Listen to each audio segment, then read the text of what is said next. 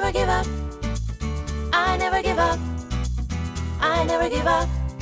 Turn around. Hi, guys. Welcome back to My Steps of Sobriety, my show on YouTube and as a podcast with me, your host, Stefan Neff. Please like and subscribe down there. Do it right now, then you don't forget about it later, uh, because I've got so many fantastic guests coming on. And these guests are like me going out there because these guests typically have been in the darkness. These guests have gone through hard times and um, therefore appreciating the light so much. And today is no exception. I've got Justin Brien with me. Justin is a is a man who has been in the darkness and he has written a book about it. He is a best-selling author. He is now a transformational coach. Talk about transformation himself. Talk about turning your life around. Proving that the past does not equal the future. This man has done it. And therefore, I'm so keen to talk to him today. So, Justin, thank you so much for coming onto my show. Hey, that was uh, an amazing, you know, introduction. I, I, really appreciate that. And you know what? Yes. It, it, was in the dark, uh, but I'm not there anymore. Um, but thank you very much. It's great to be here. It's great to connect with you, and uh, I look forward to our conversation. and me. And, and Justin, it's it's it's so so powerful what we do, isn't it? Because here we are, men, real men, and men don't talk about their emotions. Men have a cigarette, a whiskey, or whatever else uh, allows us to escape or fits the, the bloody picture at the time. Um, but here we are. We're doing the opposite. We are being vulnerable. We're showing humility, authenticity. Um, but that is typically something you learn the hard way. Um, how were you in the past? Who were you in the past when you tried to well, escape your reality? Well, you know what? I lived by the man up stigma. My internal dialogue, the way I spoke to myself was man up, Justin, man up. You know what? They're going to work. Man up. They don't feel like that. Man up. You want to show your emotions? No, put that in the ground. Man up. And that, that almost ended up taking my life. You know, I almost ended up doing that because I didn't feel like I was a man. You know, men are supposed to be tough. They're supposed to be strong. They're supposed to protect. You know, they're supposed to provide. And I didn't feel like I could do any of that. So I was like, why should I even be here? You know? So that man up stigma, living by it, you know, it almost took my life. So but those kind of darkness uh, thoughts, they typically only come down the line. There is a time when we are young, when we are bulletproof. How were you as a teenager? So that's the thing, you know. I uh, growing up, I was very self-conscious. I had low self-esteem, low self-worth, low self-confidence when I actually really shouldn't. You know, I was liked, I was athletic, I was got good grades in school, but I always wanted to be everybody else but me. You know, I was a late bloomer coming up. Um, and I'd always compare myself to other people. So I, I was smaller growing up. I mean, now I'm like 6'3, 235, but I it took me a long time to get there. You know, I didn't hit puberty. I didn't hit my growth spurt until grade 11. So I was shorter. I was little, right. you know, and that took a toll on me. So because of all those insecurities I had, I would always act out. I tried to be the funny man. I tried to be liked and noticed by everybody. That's because I felt less than everybody else. Now, because of those insecurities, I started making fun of myself. But not only that, to get laughs from people, but not only that, I started to believe them. So I started to believe the things that I was saying about myself. You know, whenever I did something wrong, or I'd be like, oh, these guys might think it's funny. I'd go out, hey guys, I just did this to get a laugh. But then I started to believe, hey, Justin, you're a failure. You know, Justin, you mess up a lot. And you know, if, if someone poked fun at me, you know, I had a good friend group, but I was I was made fun of a lot because I acted out. But they didn't, I don't think they were making fun of me to hurt me. They were just being mm-hmm. kids and razzing each other. But I started to really believe what I said, then I started to believe what they said. Now I took those emotions and I put them in a proverbial bag and I closed that bag up and I put it on my back and I walked through junior high, through high school, into my adulthood. You know, when that bag started to get heavy, I took it off and I opened it up. But instead of unpacking that bag, you know, I started to put guilt, shame, anger, depression, suicide, alcohol, and drugs in that bag. I actually didn't drink much in high school. You know, it wasn't for me. Um, But uh, when I got out of high school and I started playing junior hockey, I really found what alcohol gave me. You know, I moved away to live with a billet, and it started to give me self esteem, started to give me self worth, so started to give me self confidence. All, all right, well, I have all these things. That's perfect. So I started to drink. I went from barely drinking to an alcoholic very quick. You know, by the time I was 21 years old, I was I was drinking three, four, five times a week. You know, by the time I'm 24 years old, I'm bartending downtown Vancouver, BC, Canada, in a big, beautiful city, right on the ocean view, full of nightclubs, and I'm bartending down there. Now, when I was bartending down there, there there's essentially two things that really happened to me at 24 that really, I believe, put me on the trajectory that I took. So when I was bartending down there, I was a really good bartender. You know, I could get in, get out within 15, 20 minutes, uh, have my cash out done, everything stocked, everything wiped down. But I could do that only because I needed to get out for power half hour, power hour, whatever you call it, drink as much as I could. And then I'd walk home and phone up, dial a bottle so I could have more alcohol waiting for me when I got home. Now, a bartender noticed this and he comes up to me and says, Justin, can I ask you something? I said, Yeah, sure. He said, Do you think you drink too much? And I looked at him and I was like, There's no way I drink too much. I'm young. I like to have fun. I'm in this big, beautiful city. There's no way. So I did what I did every single night closed up shop, went out, got as drunk as I could, started walking home. And on the walk home, I phoned up dial bottle, so I have more alcohol waiting for me. But as I was walking across the Cambie Street Bridge that night, a thought rings through my head, and it says, Justin, do you drink too much? And again, I ignored it. There's no way I drink too much. I'm young. I like to have fun. I'm a bartender. I'm in this big, beautiful city. But all of a sudden, it, this thought rings through my head again. It says, Justin, are you an alcoholic? Well, I said this word for word. There's no way I'm an alcoholic. I go to work. I pay my bills. I am not a low life and I am too smart to be an alcoholic. So smart, in fact, that I graduated from alcohol abuse to drug abuse that same year. At 24, I did cocaine for the very first time. Oh, And I didn't remember the night. But after the night, my buddy phoned me and he said, Man, man, what a night. He's like, Do you remember what we did? I'm like, No, not at all. He's like, Well, you actually tried drugs. And I was like, Oh, really? Because I was never against me doing them or other people doing them, but I was always against me doing them. But then he said something to me that you probably should never say to a person with my mindset. And he said, Man, you were funny last night. Well, right then and there clicked. I have Oh. alcohol for confidence. I have drugs to be funny. You know, I got Michael's special juice from Space Jam. You know, one shot of this, one shot of that, and then I'm Super Justin. Now, if you fast forward six months down the road, I moved back home and I'm managing at a nightclub. And I had to get a ride home that night because I lost my license for drinking and driving. And on the way home, me and a buddy started talking about the topic of depression. To where I looked at him and I said this depression is for the weak. Depression is an excuse. You got to man up, you got to go to work, and you got to pay your bills. You got to take your feelings and bury them down deep because we don't talk about them. Oh. So at 24 years old, I have two major problems substance abuse and my mental health. But at 24 years old, I was ignoring two major problems substance abuse and my mental health. And boy, did it go on from there.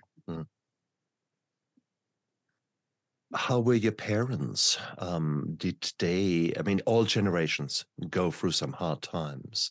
How did your parents deal with hard times? How did they deal with their emotions?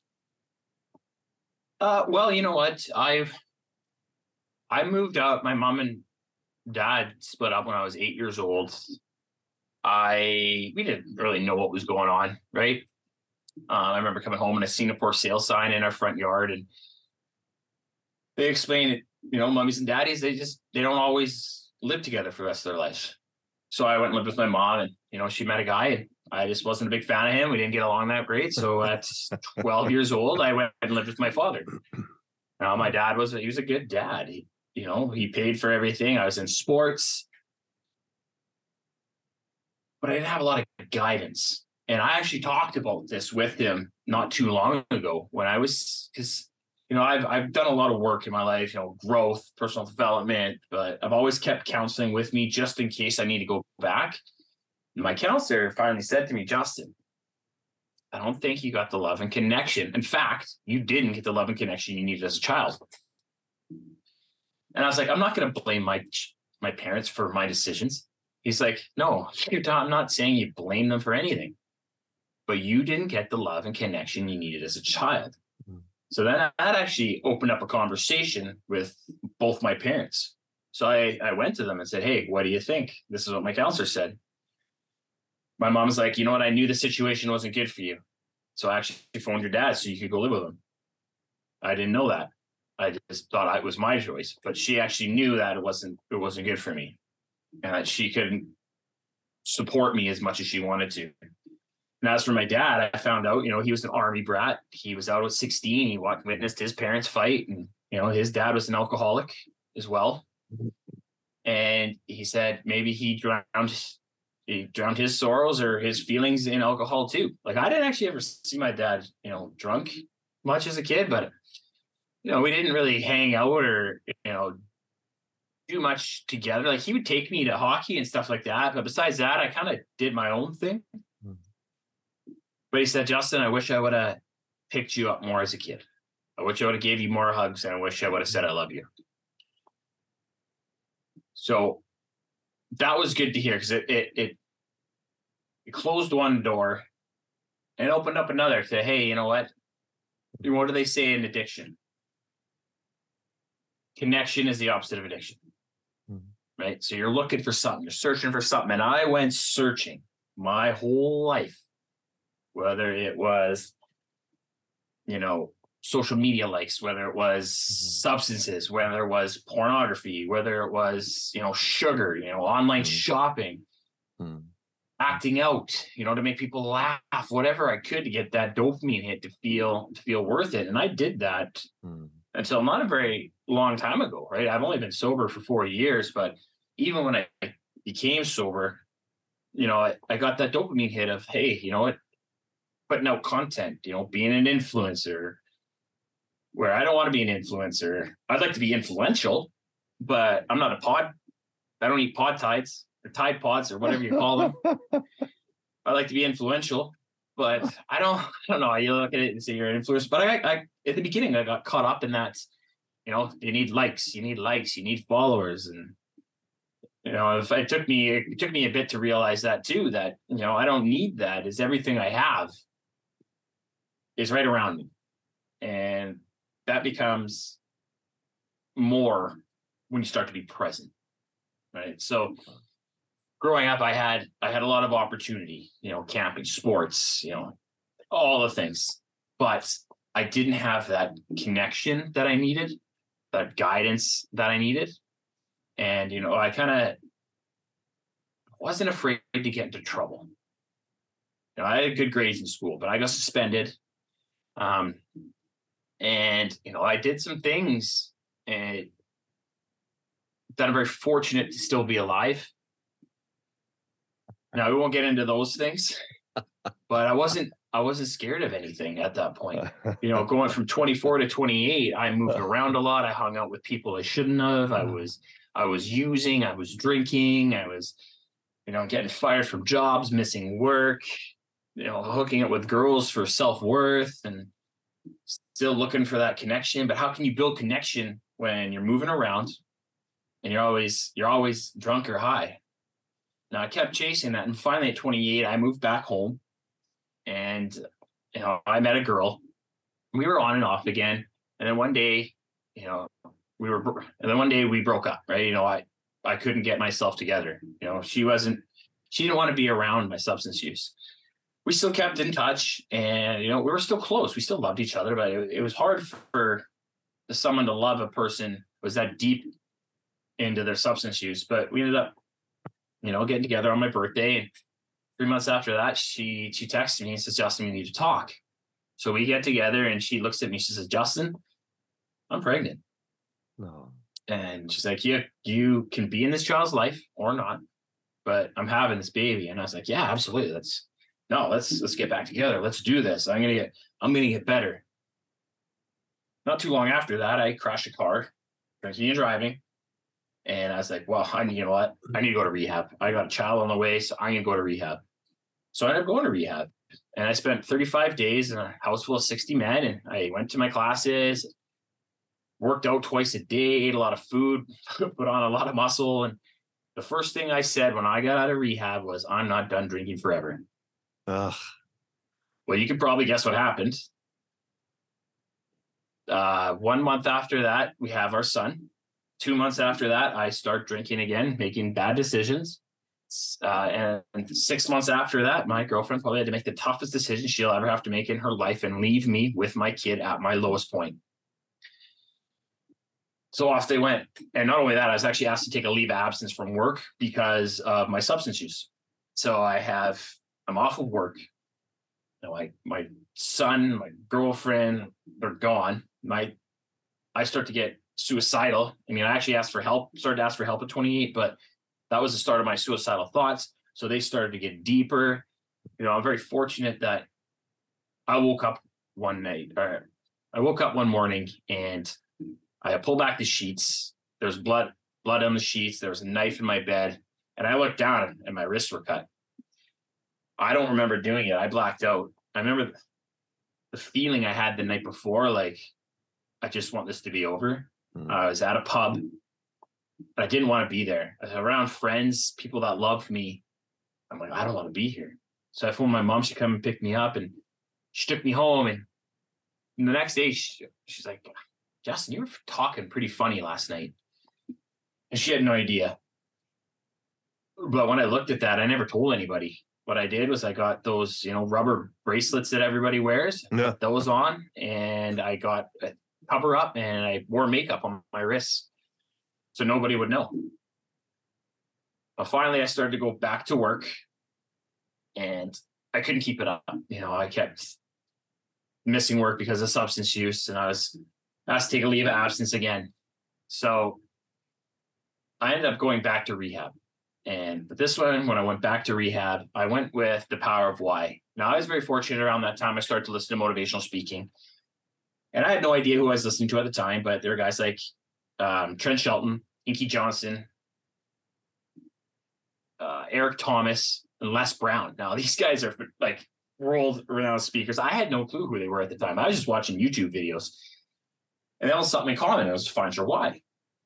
So I started asking myself, Justin, what, what is your why? What is your why that's going to drive you, motivate you to get better? What's your why that's going to pick you up when you fall down? What is your why that's going to give you life?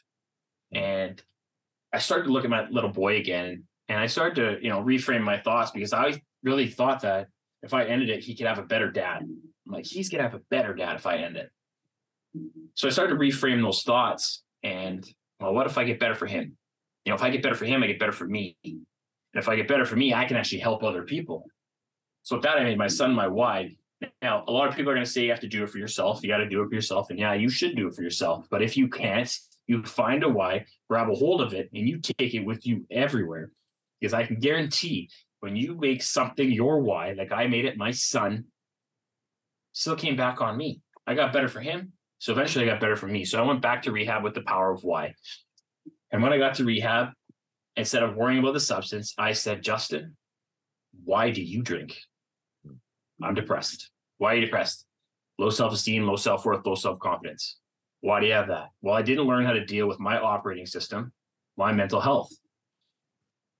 So with that, I went back to rehab, and you know they start to teach us the how, like gratitude, journaling, um, you know, exercise, how you know, there's direct cor- diet, how there's a direct correlation to your gut health and your mental health. Know, but you know, on my first days in rehab, I still can't believe this. We were allowed to go for a walk as a group, and we walk around the strip mall, and I happen to notice a liquor store right beside it. So we're about 100 meters away from this rehab center. But on the sign outside the the re, or the liquor store, it said in big block letters, spelled perfectly correct, BCY is cheaper than therapy. BCY is cheap. I looked at the 20 other guys in that group and said, Hey, does anyone have 20 bucks? I'll solve all their problems. You know, I couldn't believe they had this sign outside a rehab center, but what it is, you deal with what you have to deal with. While you're changing there, the world's going to stay the same. There's going to be signs like that everywhere. But they taught us about the how. But one of the biggest things that I learned in rehab, and that I actually learned in life coaching courses as well, was the power of acceptance and forgiveness, and how acceptance and forgiveness is actually for you. Now, there's going to be things in your life. There's going to be events, um, experiences. There's going to be people that hurt you, but you're going to have to accept it. And you have to. Doesn't mean you have to like it, but you're going to have to accept that it truly happened. Like this is my reality. This actually happened. Mhm. And you have to accept it because then you can forgive it. Now, if you don't accept it, you can't forgive it. And if you don't forgive it, you can't create a future by living in your past. Now, the thing about forgiveness is, is if it's a person that hurts you, you actually don't have to tell them to their face. You don't have to go up to that person and be like, "Hey, you know what? I forgive you for for doing that to me. No, I know you didn't mean to. Whatever. You can. That may may help you, but you don't have to forgive them to their face. You mm-hmm. just have to forgive them for you. You got to go through that whole process in your mind. In rehab, we did that. We sat at a chair, we had the lights off, our eyes closed, and we went through a visualization technique where we forgave that person that hurt us. Now, one of the toughest things, though, that you may ever have to do with acceptance and forgiveness is accept what you did. And then you're going to have to forgive yourself. It took me until I'm 38 now. Uh, 30, was it 38? Yeah, it was four or five months ago to finally completely forgive myself for everything that I've done realizing that that that was a different me i guess you know i still i, I find that that part where people are like that wasn't me that wasn't me. Well actually was you. Hmm. you were there. You made the choice.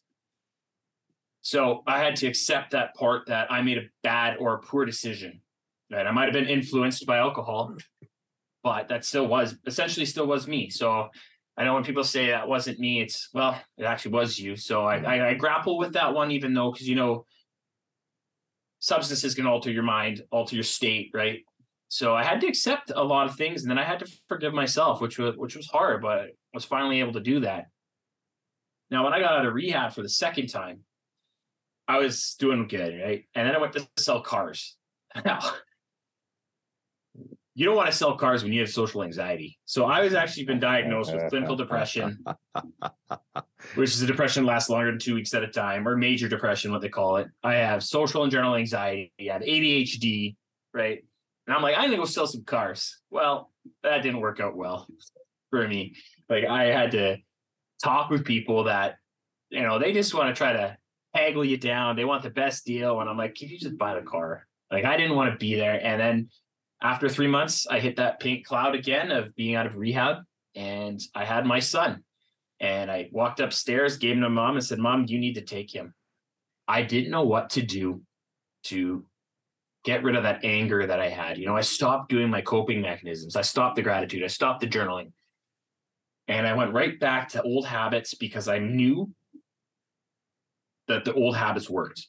I knew once I had that alcohol in my hand, I would calm down. Once I had that alcohol beside me, once I was walking to the store to get it, I would be in a better mood. And I started drinking again.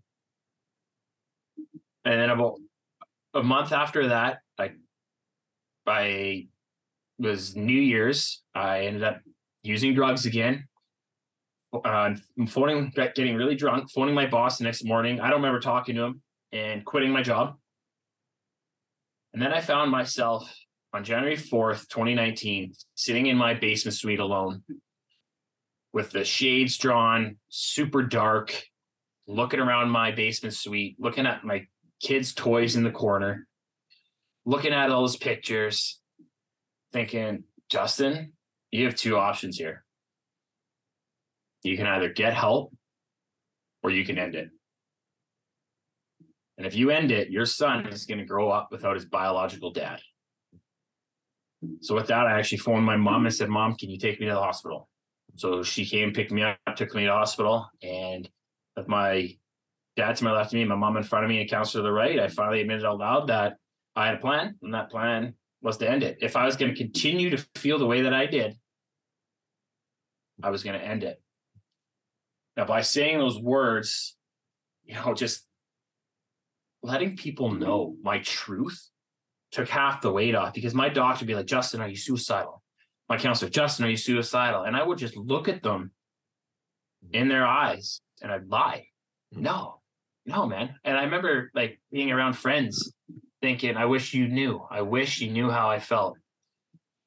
At one point, I actually I went to the DMV, where that's where you become an organ donor in Canada. And I became an organ donor because I was actually preparing my body to die. I was preparing my body to give it to somebody else. And I remember looking at the lady and she was just, she's like, Oh, you're doing such a good thing. And I was like, if you only knew, if you only knew. But ever since that day on January 4th, 2019, I've been sober ever since. I've taken life coach, three different life coaching courses, two speaking courses. I got my mental health first aid. I got safe talk. And next week, I'm going to take a psychological health and safety in the workplace course. So I can enlighten people on how to deal with your mental health, but how to invite it into the workplace where mm-hmm. people feel more comfortable talking about it. Because one one out of eight people in the world has some sort of mental illness. You know, one out of five will struggle with a mental illness at some point in their life. But five out of five people have mental health. That means every single person on the planet has mental health, but they all have different coping mechanisms and different strategies on how to how to how to work with it. So it's very important that you be kind to everybody because you never know what that person's going through. So I want to be able to go in, not only tell my story, teach people things, but hey, this is how we can work on our mental health plan. But the biggest thing is is that I am back together with the mother of my son. We welcomed another baby girl, and we are now married. Wow. Wow, wow, wow. What a beautiful story.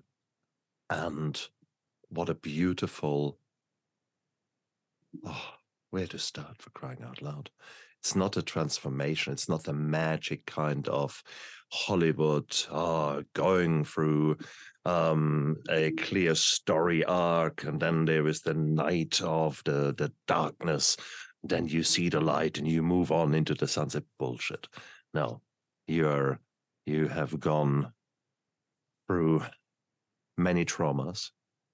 And as I love it how you described it with the game uh, shame and guilt that then came on top of the traumas.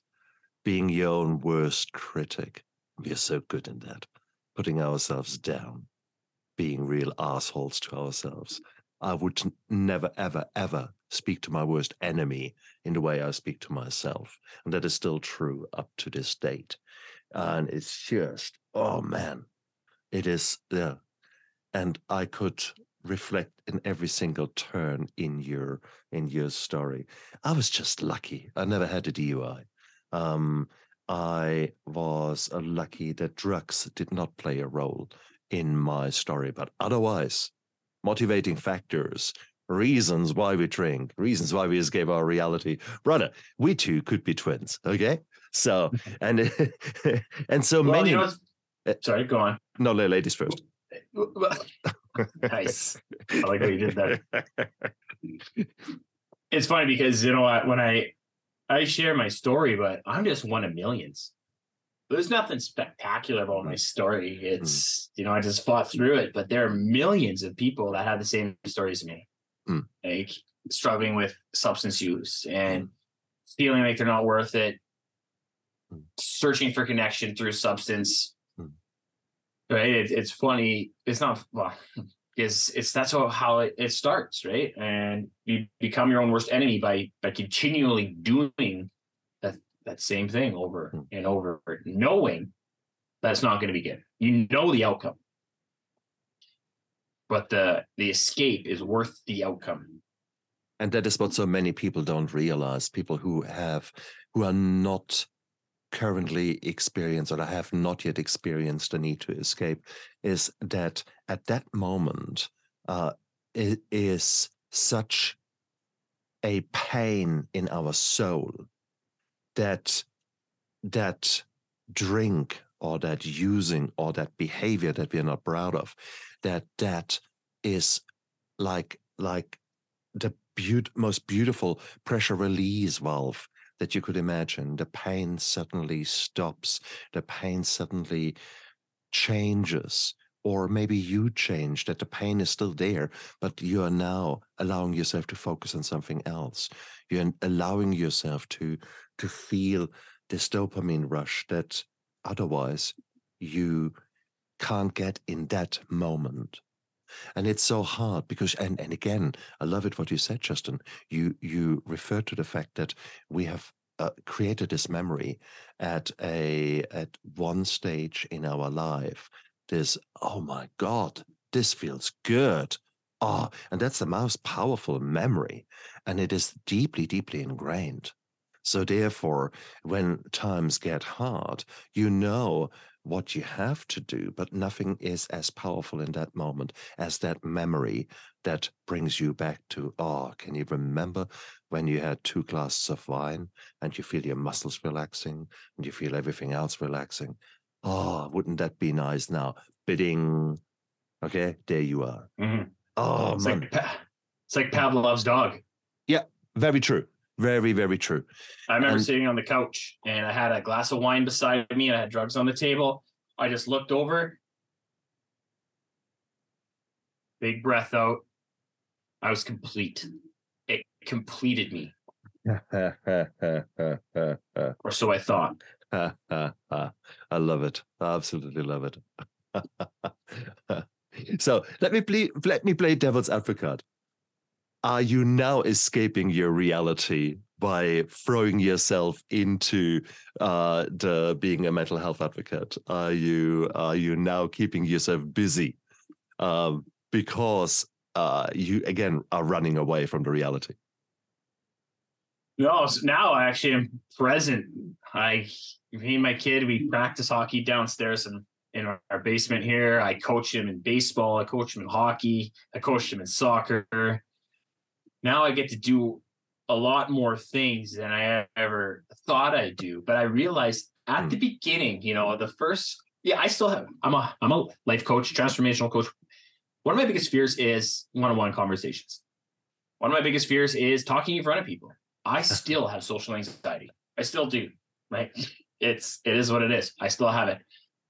But I realized for the first two, three years of me being sober, you know, I was doing a lot to help people, a Mm. lot, volunteering, but I wasn't getting out as much. You know, I didn't go to a party until one year, almost one year after I quit. Mm. And I went to a New Year's party and I, st- I don't really go to parties anymore. You know, I'd rather be home with my family, but I was isolating in a different way. I was isolating by being around my family, if that makes sense to you, Mm. because I wouldn't go out with friends. And, you know, people, people need connection with, with Mm. other people, right? So now I started to, you know, go back and play hockey more, you know, golf, golfing with my buddies, not a lot, but I was isolating after it took me a while to realize that you know, I was still kind of hiding after two, three years into my uh, sobriety. And please, uh, uh, we need to highlight here that yes, we have been a certain man, we have been a certain human who had a certain set of connections. But when we're using and drinking, we often surround ourselves by with people that are using and drinking as well. On, on often enough, we find people who drink more than us. So therefore, we know deep inside, see, he is an alcoholic, but me, no, I'm just a social kind of dude. Yeah, right. So uh, it is normal to go through a period of isolation. It is it Mhm. is nearly a a a consequence of you uh, turning sober, of you you changing your lifestyle, and you have to jettison a lot of so-called friends, which probably never were, to be honest. Um, they were drinking buddies or using buddies or something like that or people who just so happened to be um, in the same in the same group that you were in often enough codependent on you um, so that is the reality so you have to go through a certain bit of isolation um, Having said that, um, sooner or later, this isolation is is one of the worst things you can do. You're quite right. But having said that, I mean, there was COVID. Yeah, you are. You basically you have four years and a bit uh, that you're sober. Great, three years of which was COVID. Yeah. hey, It's so funny. great. Find people. Yay. yeah, it was so funny. So I got out of I got started getting sober and it's like, okay, you're not allowed to hang out with people. I was like, was- some people are complaining. I'm like, oh, you want me to go be alone? Ugh, don't threaten me with a good time. That's Oh. that was easy for me. oh, I was, I mean, I still had my family, but it was like, okay, don't go out, go stay at home. I'm like, I've been doing this for 16 years. Oh, oh, good, good one, good one. I love that. I love that. Uh, I mean, you know, I, I would go out if I drank. Yeah. I, even to go to a friend's house, I'd have half a Mickey drank before I went there. Yeah, exactly. Oh well, that preloading is normal. Um, I mean, it, it well, it's normal, is it? Um, Alcoholics. It's So- alcoholic normal. Well, also you you're not really swimming in money, are you? When you go out, the, the drinks depends on where you are. Uh, you can spend a pretty penny there um, on on drink, so it's normal to actually get you know two free glasses in, um, Mhm. and then hopefully not drive, but actually get driven or or use public transport. Um, so the part of me accepts that somewhere, um, but at the same token, the sheer fact that you have to have a drink in order to be sociable, in order to be that person, in order to not feel the anxiety. I think that was always the the the tricky one for me. It was like you, you, oh man, honestly, we could be twins uh, in the way you described your your youth. Um, for me, it was um, I think maybe two years earlier than your uh, parents divorced. Um, uh, not getting so on well with my my stepfather, and so on. So many parallels there. Um, how much they contributed to our mess, I'm not sure. How much is their genetic influence? Um, well, I'm pretty certain you have got up to 50 genes that are basically imprinted and make it a little bit more likely um, that that you are a sitting duck. Having said that, epigenetics is such an important issue. And the genetics means you have got a gene that makes you a bit more likely. Epigenetics is the kind of life juice that you now sprinkle over those genes. And some of them come out to play and some of them don't come out to play. So if you are basically um, putting a lot of bad nutrition in, and last time I looked as a bartender, uh, you have a drink and you sprinkle a bit of cheese on it and you call that dinner. Um, so yeah, yeah. Hmm. it's interesting that you migrated into that job. Here you go. so you see, it is. Uh, we have got a whole raft of influences that set us up to either migrate towards mental health problems or pull us back towards a good mental health. And I love what you said. We all have mental health. Why don't we just look after it just as much as we have good physical health? And let's Well, look after your mental that. health is just as important as your physical health. Hell yeah. Hell yeah. And they're, they're they're they're correlated, right? Absolutely. If you go out if you go out for a walk, you're releasing your happy chemicals, your Mm. reward chemicals, like your serotonin, your dopamine, your endorphins, your mm. oxytocin, which helps you with your brain. Right? I, working out, I finally started working out probably about 10 years ago. It's been like one of my best antidepressants because not only do I work out, but I listen to audible books, I listen to motivational speaking, I listen to positive mm. podcasts, and people like me, what they did to get better. Now, it- it's so important that you work on your mental health. And mm. when I talk to sports teams, so I talk about you want to be a great athlete, you need to look after your mental health first. You can be a great physical specimen, but if your mental health ain't there, you're who knows where you're going to be. Like, look at Ja Morant of the NBA. He's been fined two or three times and suspended for, you know, waving guns around. He plays for the Memphis Grizzlies, waving guns around in TikTok videos, and now he's getting help for his mental health. Right? He, guy's just, he's an incredibly talented athlete. But where's his thought process? You know, is his mental health okay? So if you want to be a good athlete, you want to be good, successful in anything, you can fake it for so long, but eventually your mental health will catch up.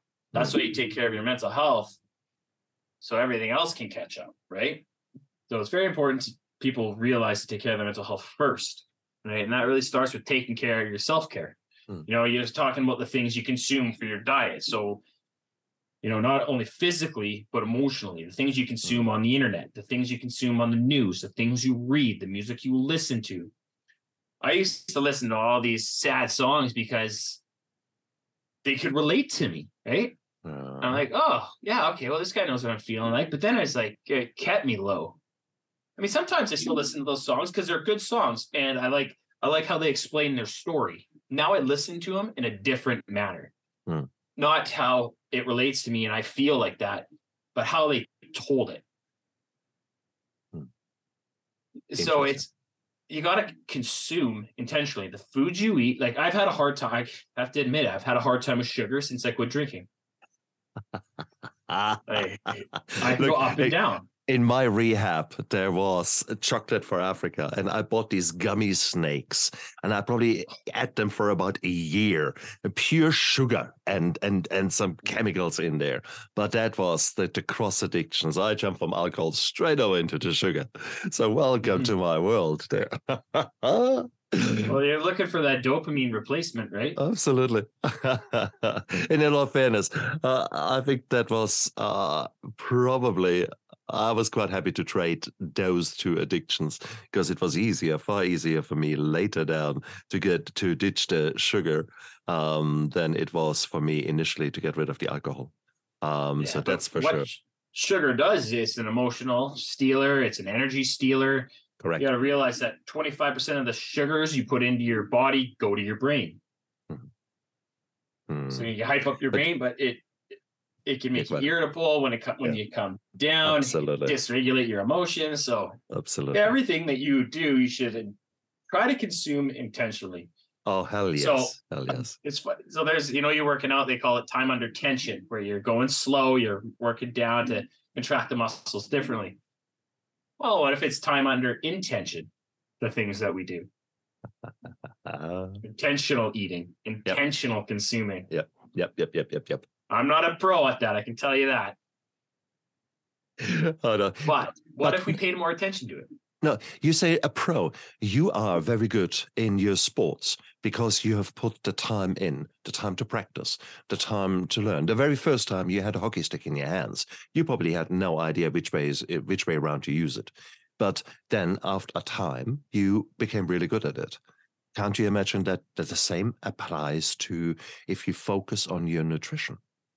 And for Mhm. those guys out there who think, oh, come on, let's let's don't be silly here. Nutrition that is just fuel for me. Um, the reality is that no, is what you put in there is truly medicine. And we we keep forgetting that, and we know that more and more. Um, give you an example. Up here, so about a kilogram and a half um, of brain tissue, of nerve tissue. In here, in your gut, is about a kilogram and a half of tissue, of nervous tissue. So if you've got a gut feeling, that actually truly means something. So if there's so many nerves down there, then you have to say, hmm, why are they there? And they are there because they played your body plays together with all the bugs that are inside your, your colon, inside your gut. It's called a gut microbiome. And it's only nowadays, in the last five, ten years, that we've realized, for example, that the feel good hormones, the serotonin, um, that actually as much or probably even more of uh, the serotonin is produced down here in your gut than up there, but it's a neurochemical. So it is basically a powerful, a powerful motivator, powerful feedback to you. Now, these books, they don't just say, Oh, like, great, great. I want to learn how to do serotonin. No, some of them are good and they just do the, the right thing for you. Others are evil. And there's constantly this fight of good and bad happening in your gut. So you can either look after your gut, in which turn you're looking after your mental health, or Mhm. you can just eat shit fast food, a standard American diet, um, then that will completely mess around with your mental health. So that Mhm. link is clearly there. But that is something where I think we can do so much and going out there and practicing it on ourselves and practicing on others. There was a beautiful study uh, about uh, Finnish uh, prisons where they basically changed the diet for a short period of time towards a Mediterranean food plan. And the amount of violent incidents within that Finnish prison system went down like that within three days. Okay, three days of changing the nutrition. Now that is hardcore data. This is Mhm. showing showing the consequence of you making one choice at a time and coming back to you. The intentional living is beautiful. Your why, the, the search for the why, I loved that. And you were saying why, but you use it in a, as a sequence of whys to bring you down to a to the reason, to a motivating reason. And I suggest we use the why in a, in another version. We say, what is your why? Why do you want to become a better person? What is your why? What what is what could drive you that actually creates a new you? Who do you want to be when you grow up? Who is that person that is dormant, that is sleeping in there, that just, however, is knocking on, on the eggshell from the inside and sort of wants to break out? So let's use the why to find that person, to create that person, to build that person. What, what would you suggest are steps that will help us to get to that point, to, to become clearer about our whys in both meanings of, this, of the word? That's a really good question. Well, you got to ask yourself for one, what what's important to you? Who is important to you? You know, what what what brings you joy? What brings you happiness? What do you love doing? You got to answer a lot of different questions. So, what brings you joy? What makes you happy? What do you love doing? Who brings you joy? Who makes you happy? Who do you love doing things for? You know, how can you make this world a better place? Mhm. Sometimes we gotta, you know, your why should be you, but sometimes we got to do things for other people. How can I serve other people? If the world was more built around helping other people, Mhm. there'd be a lot less problems. So, what kind of gift do you have to offer the world? We all have gifts, whether it's built in us, whether it's learned. Yeah. We all have a gift. I never expected to be a speaker. I never expected to be a coach. I never expect, never expected to be an author. I definitely didn't expect to be an addict or depressed or suicidal. None of this I expected.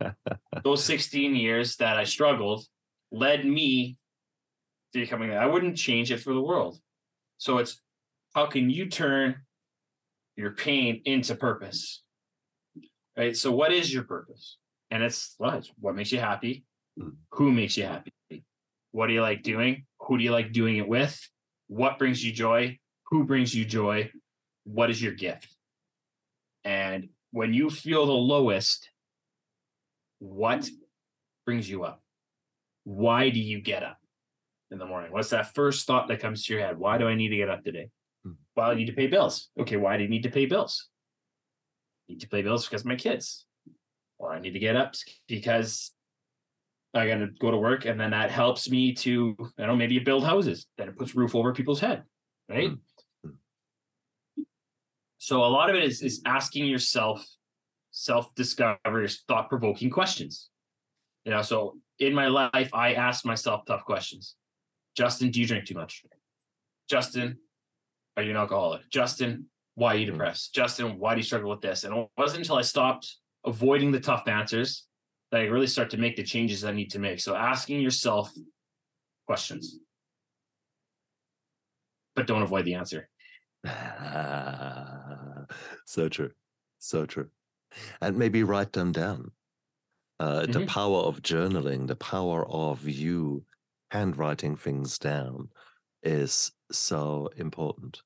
And sometimes things come out of your fingers I certainly had experiences where I was writing things and I became like an out of body experience where my fingers were writing and I was actually reading what I was writing. I thought, what the, where's this coming from? And suddenly your body is trying to help you. Your body is is trying to to or something in you, some energy in you is uh, trying to help you to come up with a new insight, a new lesson that you're about to learn. And that is beautiful.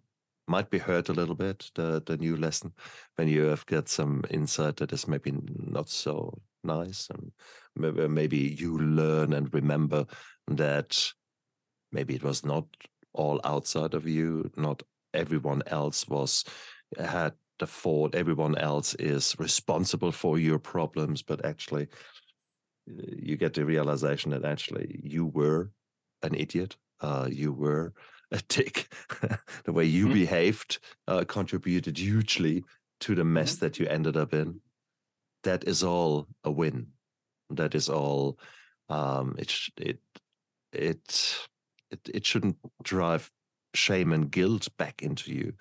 It should give you uh, time to pause, time to reflect, time to say thank you for that that new insight, and then the ability to put it aside and to forgive yourself, because that person is no longer you.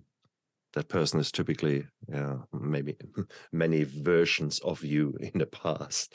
Um, but it is what it is. We can we can make a difference we can work every single day. We can work on us living intentional. Uh, we can we can focus on the here and now. We can make every moment. We have got a privilege of choice. We can make a difference right now in the way we behave, in the way what we eat, in the way we rehydrate, in the way tonight how we protect our sleep, um, in the way that we intentionally have listened to someone else in a relationship the way that we intentionally set five or 10 minutes aside every day to look at our finances. These are all things that if you start living intentional, you are creating such powerful habits. It's it's mind blowing what you can achieve. And Justin, you are living proof. You're the man who is who is turning his life around, who has turned his life around, and and of course we're all on on on a path quite meandering path, quite chaotic path sometimes. Um, but we are on a path. So I can't wait to see where you are going and where who the new person, who the new Justin will be in a year's time, in five years' time. Uh, so we need already to make a little appointment for in a year's time, follow up interview, check out, hey, what is happening to us? But that is the future. Uh, the future has not yet happened. The past is behind us, so that's cool. Having said that, sometimes it's good to look into the past, and you actually helped others to to learn about your past because you've written a book you have written yeah. Tell us about that. Well, it's good to look to. you. I look to my past, but don't get caught staring. That's the thing. Is you can look at your past, but don't get caught staring. Now, I wrote a book. It's like an autobiography. Huh. However, it's an autobiography chocked full of learning lessons. Hmm. So it's broken up to during alcohol, after alcohol, and then learning lessons. So I talk about my story of going through you know mental health issues substance use issues to life after alcohol to you know to another part is learning lessons talking about mm. changing you know your yeah. internal dialogue your support network yeah. you know human needs stuff like that so it takes you through a whole journey and at the end of every chapter there's questions you can answer you can ask yourself if you feel like doing them i mm. suggest you do it it you don't have to struggle with your mental health. You don't have to struggle with substance use to read the book. Yeah. It you could just want to be better at life. Just want to do more personal growth, more mm. development. You want to learn more about yourself. That book will do it. It's Brilliant. everything I've learned from rehab, from counseling, yeah. from personal development courses, from three different life courses, life coaching courses all into one book so people can open up their mind to what's possible what may be standing in their way. You know, and there's five important questions that I put at the beginning of the book and at the end of the book. It's what do you need to start doing? What do you need to stop doing? What do you need to continue doing? What do you need to do more of? And what do you need to do less of right now? And then the book ends with those same five questions. Because I want to know if they if someone ever emails me and tells me, I want to know, or I want them to know, or see, do their answers change by the end of that book? This was important to me, or I thought it was important to me, but actually, in order to get there, I need to do this first. I need to do more of self care 1st Mhm. I need to do less of consuming the news. I need to do less on social media. Mhm. I need to do less of hanging out with this person. I need to do less eating out. I want to know if it changes. Because once you read, if you answer the beginning, there's a big chance that throughout the book, you're going to get come to some self realizations that, and at the end of the book, you'd be like, oh, well, actually, I should probably do this first. Right. that can get my attention later. Absolutely. What is the name of the book and how can we get it? It's called Chasing Shadows, Fighting the Monster Within. You can get it on Amazon, Barnes and Noble, Indigo Chapters, Kindle e-reader, Hmm. Word Smash, pretty much anywhere you want, you can get it from. Indeed. Uh, cool. Guys, uh, look down there into the description of the YouTube video and of the podcast because you're going to get a link down there to uh, to Justin's website, um, to um, his uh, to the social media of him, and of course to his book. Because you know we are here to make this world a better place, and we are doing so by by living authentically and um, showing a degree of humility, um, being being our our best versions of ourselves, or at least trying to be. Uh, we never succeed hundred percent, but the more I succeed, the happier I am, and uh, it is like like like nowadays I'm I'm addicted to the light, no longer addicted to the darkness, and that is a really nice addiction to have. So I think I will always be an addict. I will always work too hard. I will always be tempted by things that give me a quick dopamine rush or a, a serotonin rain. Um, it's all quite pretty, but uh, yeah, that that will be always my weak spot. But um, I'm aware of it, and that makes me stronger. So it is what it is. We can't change life. I can't change the way I tick, but I can can every second make choices that pull me away from the abyss, that pull me away from the very dark faults that sometimes can be there. So guys, don't don't be upset that they are there. Just learn about them, accept them, and take them as messages from your body that maybe you need to do a little bit more work on yourself. Maybe to take a break, rehydrate, connect with nature, have a laugh, um, uh, you know, focus on something positive. And whilst I admit at the moment it's a bit difficult to find positivity out there, that's only because we're looking in the wrong places.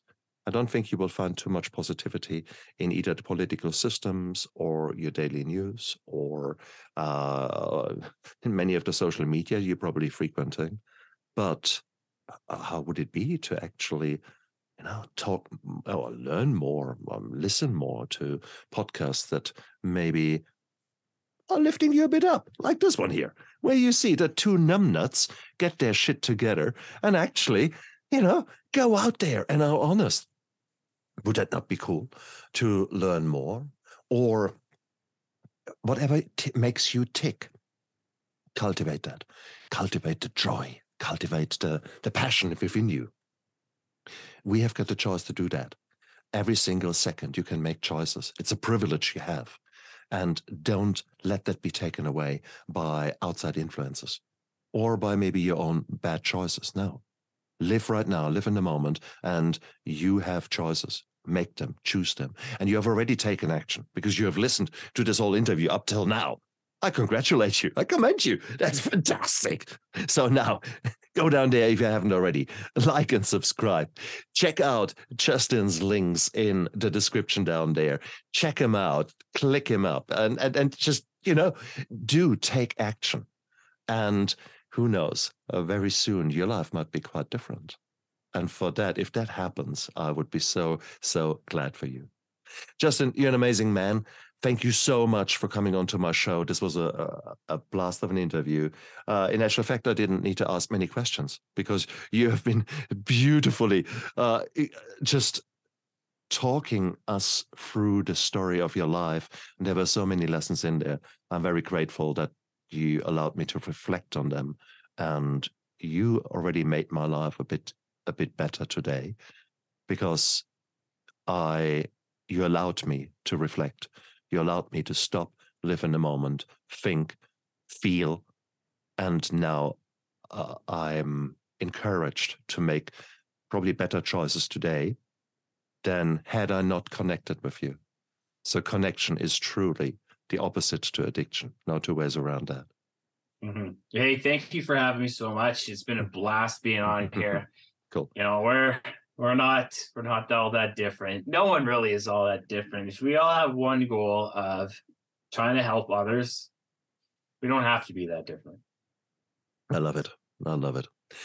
Justin, look after yourself, and you guys out there live with passion. Bye. See you later, everybody. I never give up. I never give up. I never give up. Turn around.